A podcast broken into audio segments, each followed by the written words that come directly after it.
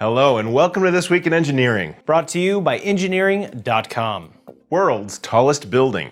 The city of Changsha has won approval from the Chinese government to build Sky City, a skyscraper which, at two hundred twenty floors and standing two thousand seven hundred fifty feet, will be the tallest building in the world, surpassing the Burj Khalifa in Dubai. Sky City is expected to be constructed in only seven months, with four months to prefabricate the materials off-site and only three months to assemble them. The building plans include a one thousand guest hotel, a hospital, schools, offices, and housing for seventeen thousand people. thirteen hundred miles per gallon. Students from B Y U have designed and built a concept car capable of fuel efficiency of thirteen hundred miles per gallon. The car has a high compression engine, an aerodynamic design, and a top speed of only twenty-five miles per hour, averaging fifteen. The car uses the burn and coast method, where the engine accelerates the vehicle and then shuts off for coasting. The car weighs less than one hundred pounds, and in order for the record to count, the rules mandate the driver weigh at least one hundred thirty pounds. Well, if I can't get thirteen hundred M P G at my weight, then count me out. Any car I drive has to appreciate my curves. IKEA-style truck. The Global Vehicle Trust has created the Ox, a cheap and reliable diesel truck made for the developing world. Weighing only fifteen hundred kilograms, the Ox will seat thirteen people, carry eight oil drums, or deliver two thousand kilograms of payload.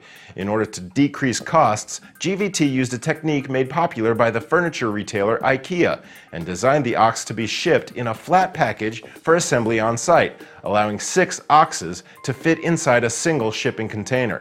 The Ox can also be used as a water pump, electrical generator, or a mini sawmill. A truck and a sawmill? If it only had a barbecue grill, Ron Swanson would never drive anything else. Predicting mechanical failure.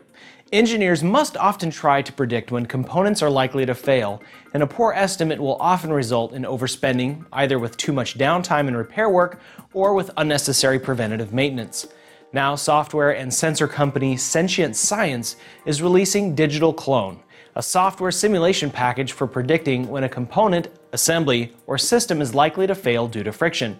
The product should help designers make better informed lifecycle trade-off decisions earlier in the design process.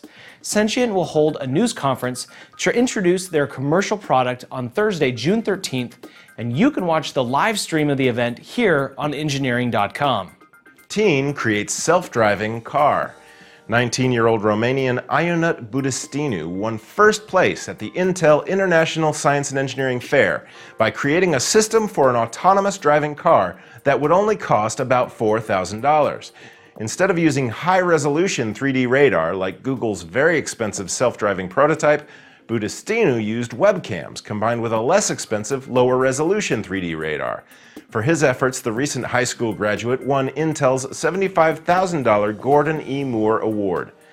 I wish I had invented the driverless car when I was a teen.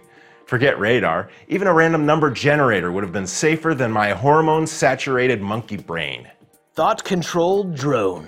Researchers from the University of Minnesota have unveiled a quadrotor drone that a minimally trained pilot can control with nothing but brainwaves detected non-invasively with an electrocephalogram, or E E G.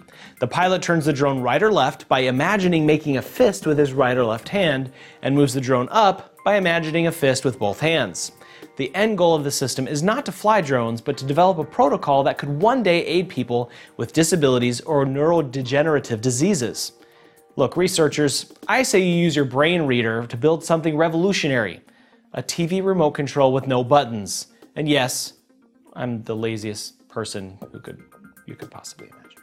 Yeah. Well, that's it for This Week in Engineering. For more information about these stories, check out the links in the description section. Let us know what you think in the comments, or click a like button and tell your friends about the show. All right, engineers, let's get back to work.